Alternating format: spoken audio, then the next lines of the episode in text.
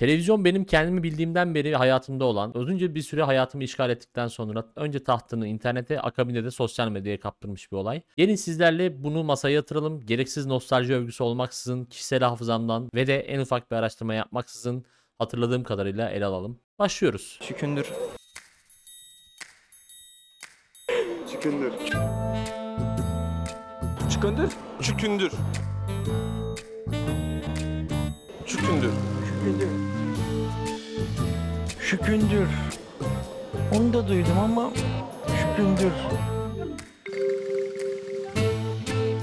Şükündür. Çükündür. Şükündür. Aklımın ermeye başladığı ve bir şekilde oyalanmam yani dolayısıyla annemi rahat bırakmam gereken yıllarda gözümü evimizin 55 ekran tüplü Vestel marka televizyonundan hiç ayırmıyordum. Çoğu bölümde zaten bahsediyorum sizlere. Bizim evimizde çoğu şey eksikti veya eskiydi. Yani çok özenilmemişti falan ama televizyon hususunda ebeveynlerim cömert davranmış. O dönemde nadir bulunan renkli büyük ekran ve en önemlisi de uzaktan kumandalı bir televizyon almışlardı. O yıllarda çok geniş bir televizyon seçkisine sahip değildim. Gündüzleri Susam Sokağı vardı. İşte Susam Sokağı sayesinde okuma yazma öğreniyordum. Kah mizahi duygumu geliştiriyordum. Özel Eddie Büdü skeçleri bayağı bu konuda yardımcı oluyordu. Ya da mesela mahalledeki Hakan abiyle Zeynep ablanın zerre libido olmadan birbirleriyle yaşadıkları arkadaşlık mı, aşk mı, ne olduğu belli olmayan ilişkiyi çözümlemeye çalışıyordum ve o yaşta bile diyordum ulan bunlar hani madem bu kadar yakınlar ve yetişkinler neden çıkmıyorlar, neden birlikte değiller diye anlam veremiyordum. Ya da mesela Tahsin Usta eğer o mahallenin ustasıysa kırpık minik kuş gibi tinerci gibi gezen o gerizekalı karakterlere nasıl yol veriyordu? Yani mahallenin esnafı ne işe yarar? O tarz insanları barındırmaması gerekiyor mahalle esnafının. Sonrasında Hugo başlamıştı. Zaten Hugo'dan birkaç kere bahsettim. Hani yoksa biliyorsunuz Tolga Garipoğlu'nun tetikçiliğini yapar. Adam vur dese vururum. O derece bir Tolga Garipoğlu hayranlığım var. Gündüz kuşağı işte bu yapımların haricinde işte Yeşilçam kuşağı dediğimiz eski Türk filmlerini izleyerek hani normal işte bir 60 dakika 70 dakika süren kimisinin şarkı tanıtmak için öylesine çekildiği saçma sapan filmleri izleyerek geçiyordu. Daha sonra akşam işte prime time kuşağı genelde annemin babamın sevdiği programlar işte film varsa film izliyorlar. Ben hiçbir şey anlamıyordum. Ya da ne bileyim eğlence programı varsa onu izliyorlar. Ben yine bir şey anlamıyordum genelde. Hani bu bahsettiğim yıllar 3-4 yaşlarımdan bahsediyorum bu arada.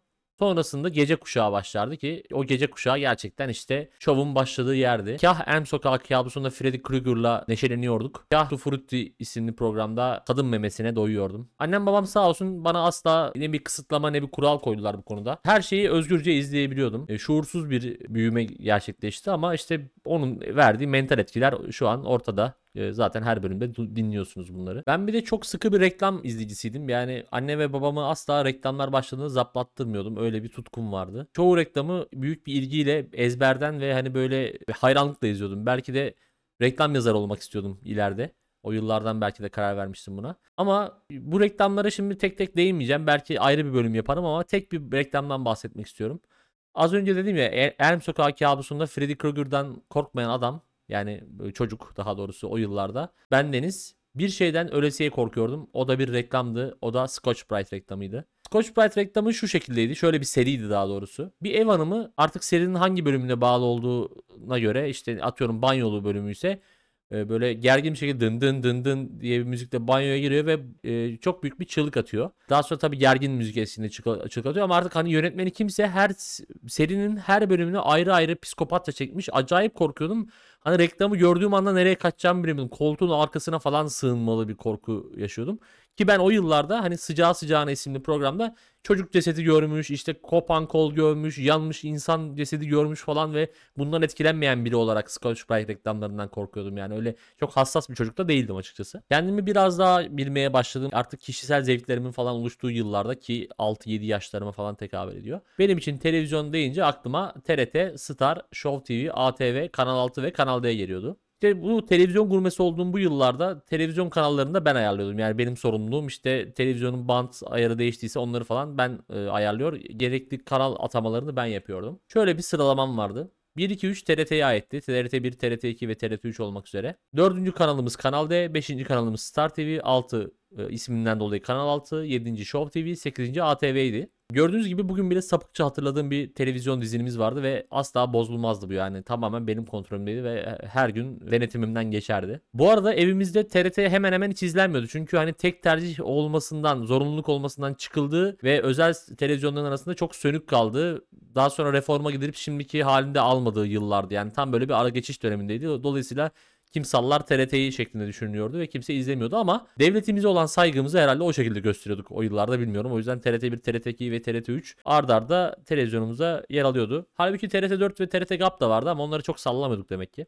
İşte ben bu televizyonlar arasında mekik dokuyarak körpecik beyin hücrelerimi gereksiz bilgilerle doldurup onlara zarar verirken belki de kalıcı hasarlar verirken her şeyde olduğu gibi 5-6 yıl geriden gelen siyasal İslamcılar televizyon sektörüne de 5-6 sene sonra girmeye karar verdiler. Ancak bu kanallar bizim 20 kanal hafızası bulunan televizyonlarımızda asla kendilerine yer bulamadılar. Bizim televizyonumuz adeta bir 28 Şubat adeta bir batı çalışma grubu gibiydi. Biz böyle kendimizi dünyanın zirvesinde dünyadaki bütün gelişmeleri takip edebilen, reality şovlarıyla günümüzü öldüren ya da ne bileyim müzikli programlarla kendimizi eğlendiren bir durumdayken, kendimizi iyi hissediyorken bir kara kutu çıka geldi ve dedi ki fakirler yeter bu kadar eğlendiniz artık o kadar da eğlenmeyeceksiniz ve o kutunun adı da Sine 5'ti. Aslında sıradan bir televizyon kanalı gibiydi. Reklamlarını işte usulen hazırlanmış 5 dakikalık haber bültenlerini falan filan izleyebiliyordunuz ya da herhangi bir programın işte ilk 1 dakikasını falan izleyebiliyordunuz. Ama daha sonra şak diye bir şifre giriyordu. Yani ekran böyle gri, alaca bulaca bir şey oluyor. Ses kesiliyor falan. İğrenç bir duruma maruz kalıyordunuz. Bu özellikle biz futbol sever fakirleri oldukça üzen bir gelişmeydi. Zira Sine 5 futbol maçlarının yayın ihalesini almış ilk olarak. E, Az mı gözlerimi kısarak maç anlamaya çalıştım. Az mı o silüetler yüzünden böyle skor çözümlemesi yapmaya çalıştım. Aynı mesaiyi benden yaşça büyük ve cinselliklerini yeni yeni keşfetmekte olan pek çok erkek de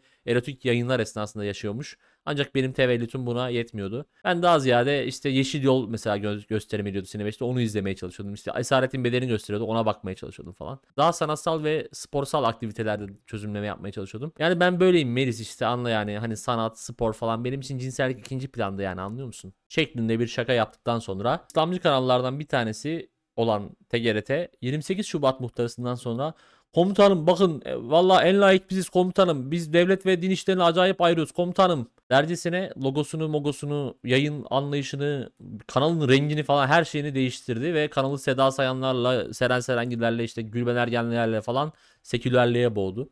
Ee, İşte bu yıllarda e, layıkleşen TGRT kanal listemize 9. sıradan giriş yapabildi. Ben kendisini 9. sıraya koymayı layık gördüm. Ama yine de benim şahsen pek tercih ettiğim bir kanal değildi. Çünkü bana pek uygun bir program yoktu. Ama annemle babamın beni dok- 8-9 yaşlarından itibaren her yaz tatilinde bir 15-20 günlüğüne Ankara'ya götürdüğü sekanslar vardı. Herhalde kafa dinlemek istiyorlardı. İşte bu sekanslarda en çok izlediğim iki kanaldan biri TGRT'ydi. Çünkü ya babaannem televizyon açıyordu izliyordu ya da halamın kızı televizyon açıp izliyordu. Halamın kızı Kral TV'ciydi. Eğer o varsa Kral TV izliyorduk. Ama eğer o yoksa babaannem TGRT'yi bir açıyordu. Allah yani 15-20 gün boyunca bütün gündüz kuşağı işte Eltiler, Yetiş Bacım, Evimiz olacak mı diye Seda Sayan'ın bir dizisi. Hepsini izliyorduk sıradan ve artık o Eltiler dizisini belki 8 kere falan izledim baştan sona. Eskişehir'e döndükten sonra bir daha TGRT logosunu bile görmek istemiyordum. Yani TGRT benim için adeta yazın kurutulan domates gibiydi. Yani yazın stoğunu yapıyordum. Bir daha kışın bütün kış TGRT stoğundan yiyordum. Ta ki öteki yaza kadar. Biraz da Kral TV'den bahsetmek istiyorum. Yani Kral TV'nin VJ kadrosu gerçekten Türkiye'de bir daha kolay kolay yan yana getirilemeyecek bir ekipti. Bir de o zamanlar hani müziğe erişim de çok kısıtlı. Ya radyo dinleyeceksin hani televizyonda dinleyeceksen de Kral TV var. O da Kral TV'de Erol Köse'nin seçtiği şarkıları dinleyebiliyorsun. Gerek ticari gerek kişisel zevki açısından. Bu arada bizim evimizdeki televizyonda da 10 numaradan kendisine yer bulmuştu Kral TV sonraki yıllarda. Kral TV demişken bu evlere giren kara kutudaki parayı gören Cem Uzan her sektörde olduğu gibi burada da çok proaktif davrandı ve Çabucacık Teleon diye bir platform kurup Süper Lig yayın ihalesini aldı. Artık Kral TV akşama kadar şifresiz müzik yayını yapıyor. Akşamdan sonra da şifreli yayına geçiyordu. İşte maç olsun, işte Sine 5'ten kurtarabildikleri birkaç film olsun. Ve gece yarısından sonra da erotik yayınları gösteriyorlardı işte yine şifreli bir şekilde. Tabii bizim eve Teleon'da Sene 5'te alınmamıştı. Yani bunu artık söylememe gerek yok. Ama sağdan soldan duyuyorduk böyle böyle diye. Ancak herhalde bir yıl, bir buçuk yıl sonra falan Teleon yayın ücreti taksidini mi ne ödeyememiş. Öyle bir şeyler olmuş. Ligin yayın hakları direkt alındı Teleon'dan ve Dijitürk diye bir platform kuruldu ve oraya transfer oldu. Peki Cem Uzan ne yaptı bunun üzerine? Kanalı komple şifresiz yaptı Teleon'u. Delikanlı gibi alın lan dedi. Ve erotik yayınları da şifresiz yaptı. Yani gece yarısı normal evinde otururken hiç 5 kuruş para vermeden erotik yayın izledi bir, bir, pek çok insan. Çoğu insan C- Cem Uzan'ın Pringles kıyağını hatırlar ama benim için bu kıyak da gerçekten unutulmaz bir kıyaktır. Peki sonrasında ne oldu derseniz her zamanki gibi ülkemizde başarılar cezasız bırakılmadı. Hem Kral TV'ye hem Teleon'a aslında tabii ki ikisi aynı frekans olduğu için ikisine birden 28 gün yayın cezası verildi. Aslında size internetten o görseli aradım ama bulamadım. Çok komik bir e, kapatma cezası yazısı vardı kanalın girişinde. Şöyle bir şeydi şimdi sallıyorum. Yayınımız bilmem ne bilmem ne tarihlerinde arasında yayınlanan Aşk Adası 1, Aşk Adası 2, Aşk Adası 3, Ateşli Kızlar, Seks Çemberi, İhtiras Çıkmazı, Ilık Süt 1, Ilık Süt 2, Robotla Seks, Dünya Cinselliği falan gibi kaç tane böyle 10-15 tane film daha isimlerinden ötürü 28 gün süreyle yayınına ara verilmiştir şeklinde bir yazı vardı. Yani insan okurken bile böyle erekte olmakla gülme krizine girmek arasında gidip geliyordu o film isimlerini okurken. Gerçekten çok enteresandı. Ülkemiz televizyonculuğunda bu tarz önemli gelişmeler yaşanırken bizim evde de farklı bir heyecan vardı. Babam her nasıl olduysa artık ya arkadaşı söyledi ya bir yerde kampanya falan vardı bilmiyorum. Eve kablolu TV bağlatmaya karar verdi. Bu karar bende büyük bir sevinç uyandırdı. Çünkü artık 9-10 kanaldan acayip sıkılmıştım. Özellikle Kanal D'nin hafta içi her gün yayınladığı o çizgi film serilerini belki 35 kere izlemekten artık gına gelmişti. Çünkü yani sürekli Bugs Bunny'nin 10 tane bölümünü izle, Temel, Temel Reis'in 4 tane bölümünü izle falan filan insanın canı sıkılıyordu. Kablo TV, kablo TV evimize bağlanır bağlanmaz televizyonla adeta aşk yaşamaya başladım. İşte az önce bahsettiğim o ezbere bildiğim Bugs Bunny'lerden falan filan artık kurtulmuştum. Çünkü Nickelodeon, Fox Kids gibi iki çizgi film cevheri vardı. Yani Kral TV'nin yüzüne artık bakmazdım çünkü Number One, Dream TV, MTV falan vardı yani baktığınız zaman. Resmen çağ atlıyordum artık. Vizyonum genişliyordu. Dünyaya açılıyordum. Kablolu TV bağlandıktan sonra kişisel eğitim kariyerimde ilk ve son kez olmak üzere iki gün üst üste hasta taklidi yaptım. Sırf televizyon izleyebilmek için. Tabi bugünler perşembe ve cuma olduğu için diğer iki günde cumartesi ve pazar olduğu için 4 günlük bir e, kablolu TV ziyafeti çektim kendi kendime. Belki de bir televizyon zehirlenmesi yaşadım. Maalesef ilk günlerdeki o coşkum zamanla biraz azaldı çünkü fark ettim ki Nickelodeon ve Fox Kids de aslında çizgi filmlerin çoğunu tekrar tekrar yayınlıyormuş. O beni biraz üzdü. Şeyi anlamıyorum yani hani yabancı çizgi film alıyorsunuz altı üstü 10 tane daha çizgi film al anasını satayım araya onları sok yani. Susam Sokağı dediğin kuklalarla gerçek insanlarla her gün yeni bölüm çekiyordu baktığın zaman. Neyse. Ben daha sonra tabii başka kanallara da bakmaya başladım. Mesela Eurosport'tu ilk ilgimi çekenlerden biri. İlginç sporlar gösteriyordu işte. Snooker'la, curling'le, kayakla, atlamayla, zarturtla bu kanal sayesinde tanıştım. İlerleyen yıllarda babam gerçek bir snooker ve curling izleyicisi oldu. Bayağı işini gücünü bırakıp bu müsabakaları izliyordu. Gece 2'de 3'te falan bayağı işte British Open falan izlediğini hatırlıyorum. Ya da mesela müzik kanalları dediğim gibi artık Erol Köse'nin o kişisel müzik zevkine bağlı değildik. Artık MTV vardı, Dream TV vardı. Ulan ne acayip gruplar varmış, ne acayip şarkılar varmış falan diyorduk. Eminem diye bir adam çıkmıştı mesela o zamanlar. Yani Kral TV'de sen nereden bileceksin? Ama Kablo TV'nin bir özelliği vardı ki bence diğer tüm özelliklerini tokatlıyordu. Benim için çok önemliydi o özellik. Kendimi böyle e, dahi gibi falan hissetmiştim o özellik sayesinde. O da ulusal kanalların Avrupa versiyonlarıydı. Yani şöyle ki mesela Kanal D'nin Avrupa versiyonu olan Euro D diye bir kanal. Bu programların çoğunluğu aynı. Bir tek Euro D'de bazen gurbetçilere özel bazı programlar oluyordu. Onlar da bayağı cringe reality show'lardı genelde. Ama yine de o yıllarda cringe'e bağımlı olduğum için izliyordum. Ama Euro D'nin şöyle bir şeyi vardı. Fazla reklam yoktu veya çok az vardı. Özellikle prime time kuşağındaki programlarda neredeyse hiç reklam yok gibi bir şeydi. Bu da şöyle bir avantaj sağlıyordu. Mesela diyelim ki yılan hikayesini seyrediyorsun. Ee, normal Kanal D'de işte 5. dakikada 5 dakikalık bir reklam girmişken Euro D'de girmiyordu o reklam. Yani sen toplam bir yılan hikayesi bölümünü 20-25 dakika önce bitirme şansına sahip oluyordun ve bu beni çıldırtıyordu. Gerçekten kendim çok ayrıcalıklı hissediyordum ve çok akıllı, çok çakal gibi hissediyordum. Lan her Euro D'den izliyorum falan filan diye. Hatta eminim o yıllarda cep telefonu falan olsaydı spoiler da verirdim millete. Böyle çok zevk veriyordu bana böyle hani herkesten önce bir şeyi izlemek. Bir de az sayıdaki o reklamlar bayağı absürt ve komik oluyordu. Bu da sanırım hani Türkiye'de bayağı ünlü olan böyle beyaz gibi. Hani diyorlar ki herhalde iyi para alıyorlar muhtemelen. Tamam ya bu paralıyım nasılsa tamam çok saçma bir reklam ama kim izleyecek Türkiye'den diye düşünüp herhalde oynuyorlardı. Bayağı bir ünlümüzü çok çaresiz, perişan hallerde gördüm o reklamlarda. Bir başka zevkim, daha doğrusu suçluluk duyduğum zevkim, kardeş ülke Azerbaycan'ın ulusal televizyonu olan AS TV'yi seyretmekti. Bunun birinci sebebi tabii ki konuştukları Türkçenin bana komik gelmesiydi. Yani yazıklar olsun gerçekten e, şu an mesela çok kınıyorum kendim bu açıdan. Ama özellikle futbol maçı olursa keyfime diyecek yoktu. O kullandıkları kelimeler işte kaleci, kapıcı demesi falan bana çok komik geliyordu. İkincisi yayın kalitesinden midir nedir bilmem ama her şey çok eski ve kötü duruyordu. As TV'yi seyrederek ülkeme şükredecek kadar alçalmıştım açıkçası. Bildiğiniz o yayın kalitesini şey yani 2000'lerin 2000'li yılların başındaki yayından bahsediyorum. Bayağı 90'lı yıllardaki Türkiye'nin yayınını andırıyordu böyle e, ekran kalitesi falan olarak. Şu an muhtemelen bizi yakalamışlardır. Bizimki de aynıdır diye tahmin ediyorum. Çünkü Azerbaycan bayağı bir gelişme kaydetti o yıllardan bu yana. Ama benim unutamadığım bir program vardı As TV'de. Hafta içi her akşam ulusal olarak yayınlanan bir tombola programı vardı. Sanırım bir yerlerde kupon satılıyordu tombola kuponu ya oynanıyordu bilmiyorum ama bütün ülke bayağı ekran başına geçiyordu. Birileri birden 99'a kadar sayı çekiyorlardı ve Orada tombala oynuyorlardı. Bir, ta ki bir bilete tombala vurana kadar. Sistemden biri numara çekiyor. Daha sonra anons geliyordu. Nömre yetti. Nömre yetti. 32 bilete isabet edir falan gibi böyle tabirler kullanılıyordu. Ama hafta içi her gün tombala oynanacak kadar ne yaşanıyordu bu ülkede? Yani bu kadar mı sıkıcıydı veya başka hiçbir şey mi yoktu veya bu kadar mı kumarbazlardı onu bilmiyorum. Komşu ülke Azerbaycan'ın futboluna, eğlence anlayışına falan kısa bir bakış attıktan sonra komşu şehir Bursa'nın yerel televizyon olarak yayın hayatına başlamasına rağmen bir şekilde kablolu TV'de kendine bir yer eden Olay TV'ye göz gezdiriyordum. Bursa'daki halkın, esnafın sorunlarını dinliyor. Bursa'da yaşanan önemli gelişmeleri izliyordum. Akabinde bir dönem ulusal kanallarda görmeye alışık olduğumuz ama belli ki sonradan klasman düşmüş bazı isimlerin yaptığı programları izliyordum. Bunlardan bir tanesi var ki gerçekten kafamda çok kötü yer etti. Yani bayağı üzüldüm izlediğimde de şu anda hatırlayınca da üzüldüm. O da orta oyuncular kadrosundan tanıdığımız en son ayrılsak da beraberiz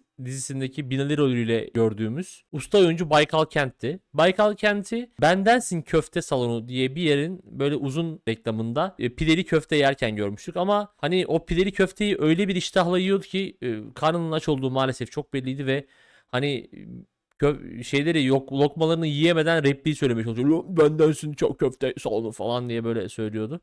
Çok üzülmüştüm açıkçası rahmetliyi gördüğümde. Zaten bir daha da görmedim. Bu arada Nensin Köfte Salonu'nda adını muhtemelen o dönemlerde yayına girmiş olan Kola Turka reklamlarındaki hani o kovboy şapkasıyla Türkçe konuşan hani Kola Turka içmeye başladıktan sonra işte yenge say hello to yenge falan diyen adam orada bendensin bendensin diye hesabı ödetmiyordu karşıdaki arkadaşına. Muhtemelen oradan geliyor. Şimdi sıra yerli benim kuşağımdaki insanların belki de ufkunu açan ve bugünkü insanlar olmamızda katkısının olduğunu düşündüğüm kanala. CNBC-E. Bu kanal açılana kadar yabancı dizilerden bir haber veya en iyi ihtimalle dublajlı ve düzensiz olarak izleyebildiğimiz bir dönem vardı. Ama CNBC'ye bu gidişe bir dur dedi. Batıya açılan penceremiz Almanya'dan çikolata getiren amcamız gibi olmuştu. Özellikle lise yıllarında South Park izlemeyeni adamdan saymıyorduk. Simpsons izlemeyeni aramıza almıyorduk. How I Met Your Mother'lar, Prison Break'ler, Heroes'lar, daha neler neler. Ama CNBC'nin olumsuz bir özelliği vardı. O da gündüz ekonomi haberi yayınlamasıydı. Sanki anasını satayım ne gerek var yani. Zengin olan adam da CNBC'ye izlemeyi versin kardeşim. Garibanın bir eğlencesi var. Onu da çok görmeyin yani değil mi? Halbuki yayınla bütün gün dizi yayınla ne olacak? Tabii kablo TV olmasının avantajlarını saydık. Bir de dezavantajları vardı. O da şöyle ki Eskişehir'in yerel kanallarını izleyemiyordum mesela ki o kanallarda da liseden arkadaşlarımın bana verdiği bilgilere göre konuşuyorum. Çok benim seveceğim cringe programlar varmış. Onları kaçırdım. Ya da mesela Flash TV izleyemiyordum ki o da gerçek kesit gibi muhteşem bir yayını mesela kaçırmama sebep oldu. Belki o yıllarda gerçek kesit tutkunu olsaydım şu an çok daha güzel bir hafızam olabilirdi. Çok daha sizlere güzel bir gerçek kesit özel bölümü falan yapabilirdim ama maalesef ben gerçek kesiti izleyemedim. Biz kablo TV kullanıcı olarak devletin belirlediği 55 kanalı izlemekle mükelleftik. Daha başka bir kanal izleyemiyorduk. Ama e, ülkemizde bir yandan da çanak anten ve uydu devrimi yaşanıyordu ki ben bu devrimi çok sonraki yıllarda deneyimleyecektim. Bir yandan da işte Dijitürk'ün yanına D Smart'lar, TV Bular falan filan gelmeye başladı. Artık kablo TV yavaş yavaş demode oluyordu. Özellikle gezi olaylarından ve gündemin artık sosyal medyadan takip edilmesiyle birlikte televizyonla olan ilgimi yavaş yavaş azaltarak bitirdim. Ta ki askerliğe kadar. Askerde televizyon bir lükstü ama aynı zamanda bir zaruriyetti. Çünkü topluca bulunabildiğiniz tek ortamda televizyon her zaman açıktı ve son sesti. Televizyondan kaçmanız mümkün değildi. Ve zaten niye kaçasınız yani? Çünkü başka hani kafanızı dağıtabileceğiniz tek araç. Mesela ben askerde anladım ki hani bizim beğenmediğimiz o Arka Sokaklar dizisi var ya of bunu kim izliyor falan dediğimiz o dizi var ya. Bir bölük dolusu insan içtima erteleyip reklam arasında alelacele içtima alıp bölümün kalanını izlemeye gidiyordu ki tekrar bölümlerinden bahsediyorum. Yani yeni bölüm bile değil. Hafta içi her akşam akşamüstü yayınlanan o bölümleri tekrar izleyebilmek için böyle bir şey yapıyorlardı. Bu Acemi Birliği'nde gerçekleşiyordu bu arada. Usta Birliği'nin favori programı ise Kısmetse olurdu. Yani 10-15 tane Mehmetçik soluksuz bir şekilde ağzını bile açmadan kısmetse olur izliyordu 2,5-3 saat. Şimdi diyeceksiniz ki oradaki kadınlara falan bakmak için işte, işte kadın görmek için izliyorlardı falan. Sizi temin ederim ki alakası yoktu. Gerçek söylüyorum. Ben izlemiyorum. Ben izlemediğim için açık yüreklilikle objektif bir şekilde söyleyebilirim. Elemanlar baya baya tartışıyorlar. İşte Cansu onu öyle yapmaması lazım. Bora bunu böyle böyle yapmaması lazım falan diye. Baya baya 20 yaşında 15-20 tane eleman bunları konuşuyorlardı. Çok enteresan bir tabloydu benim için gerçekten. Ama televizyonun gücünü de gösteriyordu bir yandan. Kısmetse olur dışında ise uydudan random kanallar açılıyordu. Bu random kanalların içinde işte bütün gün mesela Kemal Sunal filmleri gösteren Tosun TV diye bir TV. İşte Adının Sincanlı Hüseyin falan gibi ünler olduğu ve muhtemelen şarkıcı olduğundan anasının babasının bile haberi olmadığı bazı şarkıcıların berbat şarkılarının çalındığı işte Anadolu TV, Yurdum TV falan filan gibi kanalların en sevdiğim özelliklerinden biri de böyle hiç reklam arası falan vermesi sonra çat diye yarım saat bir pazarlama videosu koyması veya işte pazarlamada işte cırcırlı lokma seti. Sayın cırcırlı lokma seti artı 5 kilo balığı evinize gönderelim amca köyünüze gönderelim. Yani cırcırlı lokma setinin ne kadar gerekli bir şey olduğunu falan anlatan tarzda reklamlar. Yani çok değişik şarkıcılar tanıdık çok çeşitli yerlere gittik. Düğün TV diye bir gerçek vardı mesela. İnsanlar psikopat gibi düğün videolarını izlettiriyorlardı tüm dünyaya. Yani teoride tüm dünyaya tabii ki. Daha sonra biz kısa dönemli olarak bölükte uzun dönemleri kandırdık ve dedik ki hadi Dijitürk bağlatalım maç izleriz. Bu kerizler de inandılar bize güvendiler ve Dijitürk bağlattık bölüye kendi cebimizden parayla. Ve ne oldu dersiniz? O Anadolu TV, Yurdum TV, Tosun TV falan hepsi gitti abicim. Ondan sonra artık maksimum en kötü Power Türk açılıyordu. Power Türk izliyorduk. Şarkı dinlenecekse Power Türk'ten dinleniyordu. Maçımızı izliyorduk ama ne Yurdum TV ne Tosun TV ne bir şey izliyorduk. Beynimiz biraz normale dönmüştü. Hatta bazen böyle ortamda çok fazla uzun dönem olmadığı zaman ben MTV falan bir açtığım oluyordu. Ama daha sonra bir tane Ağrılı kardeşimiz gelip bu arada çoğunluk Ağrılıydı ilginç bir şekilde. Ya hoca bu karının ne diye anlaşılmıyor ya diye şarkıyı kapatmaya çalışıyordu. Ben diyordum ki ulan sanki Power Türk'teki şarkıyı anlıyor mu? Amına koyayım. Böyle askerde biraz ağzım bozuktu kusura bakmayın. Zaten bu lavuklar voleybol to- topuna da degaj falan vuruyorlardı. Ben biraz kıldım bunları açıkçası. Neyse konumuz bu değil. Askerlik, televizyon ve Dijitürk demişken bir kıyak için de teşekkür etmek istiyorum. Buradan o dönemin Dijitürk yetkililerine. Bir yılbaşı günü işte cumartesi pazara denk geliyordu. Cumartesi pazar günü boyunca tüm film kanallarını ücretsiz yaparak e, o iki günde içtima miştima olmaksızın benim Batman üçlemesi, Matrix üçlemesi, Yüzüklerin Efendisi üçlemesi gibi pek çok filmi soluksuz bir şekilde izlememi sağladığınız için çok teşekkür ederim. Bakın biz de böyle kadir kıymet bilen insanlarız. Bizde yapılan iyilik asla karşılıksız kalmaz. Çok teşekkürler Dijitürk. Yani o dönemki Dijitürk. Askerlik sonrası ise zaten yok olmaya yüz tutmuş olan televizyon merakım iyice bitti ve televizyon hiç izlememeye başladım. Hatta 2019'dan beri yurt dışında yaşıyorum. Evime asla televizyon almadım. Almayı bile düşünmedim. Televizyona artık sadece Türkiye ziyaretlerimde annemin evinde maruz kalıyorum. O da işte artık Müge Anlı olsun, Gelinin Mutfakta olsun bu tarz fantastik programlarla benim beynimi biraz açıyor. Bunlara bile tahammül edebiliyorum. Özellikle Müge, Anlı'da çok ilginç vakalar olabiliyor. Mesela bir Sinan Sardoğan vakası vardı geçen sene. Gerçekten yine- hala aklımdadır. Ama ne zaman ki annem yerli dizi açıyor o zaman işte odadan uzaklaşıyorum. Yerli diziye asla tahammül edemiyorum. İzleyenler de nasıl izliyor hakikaten hayret içindeyim. Ama işte ben o eski te- samimiyeti özlüyorum. Yani o eski televizyon programlarındaki o samimiyeti, o sıcak şakalan şaka hiçbir şeyi özlemiyorum. Gayet güzel bir dünyada yaşıyoruz. Kendinize iyi bakın.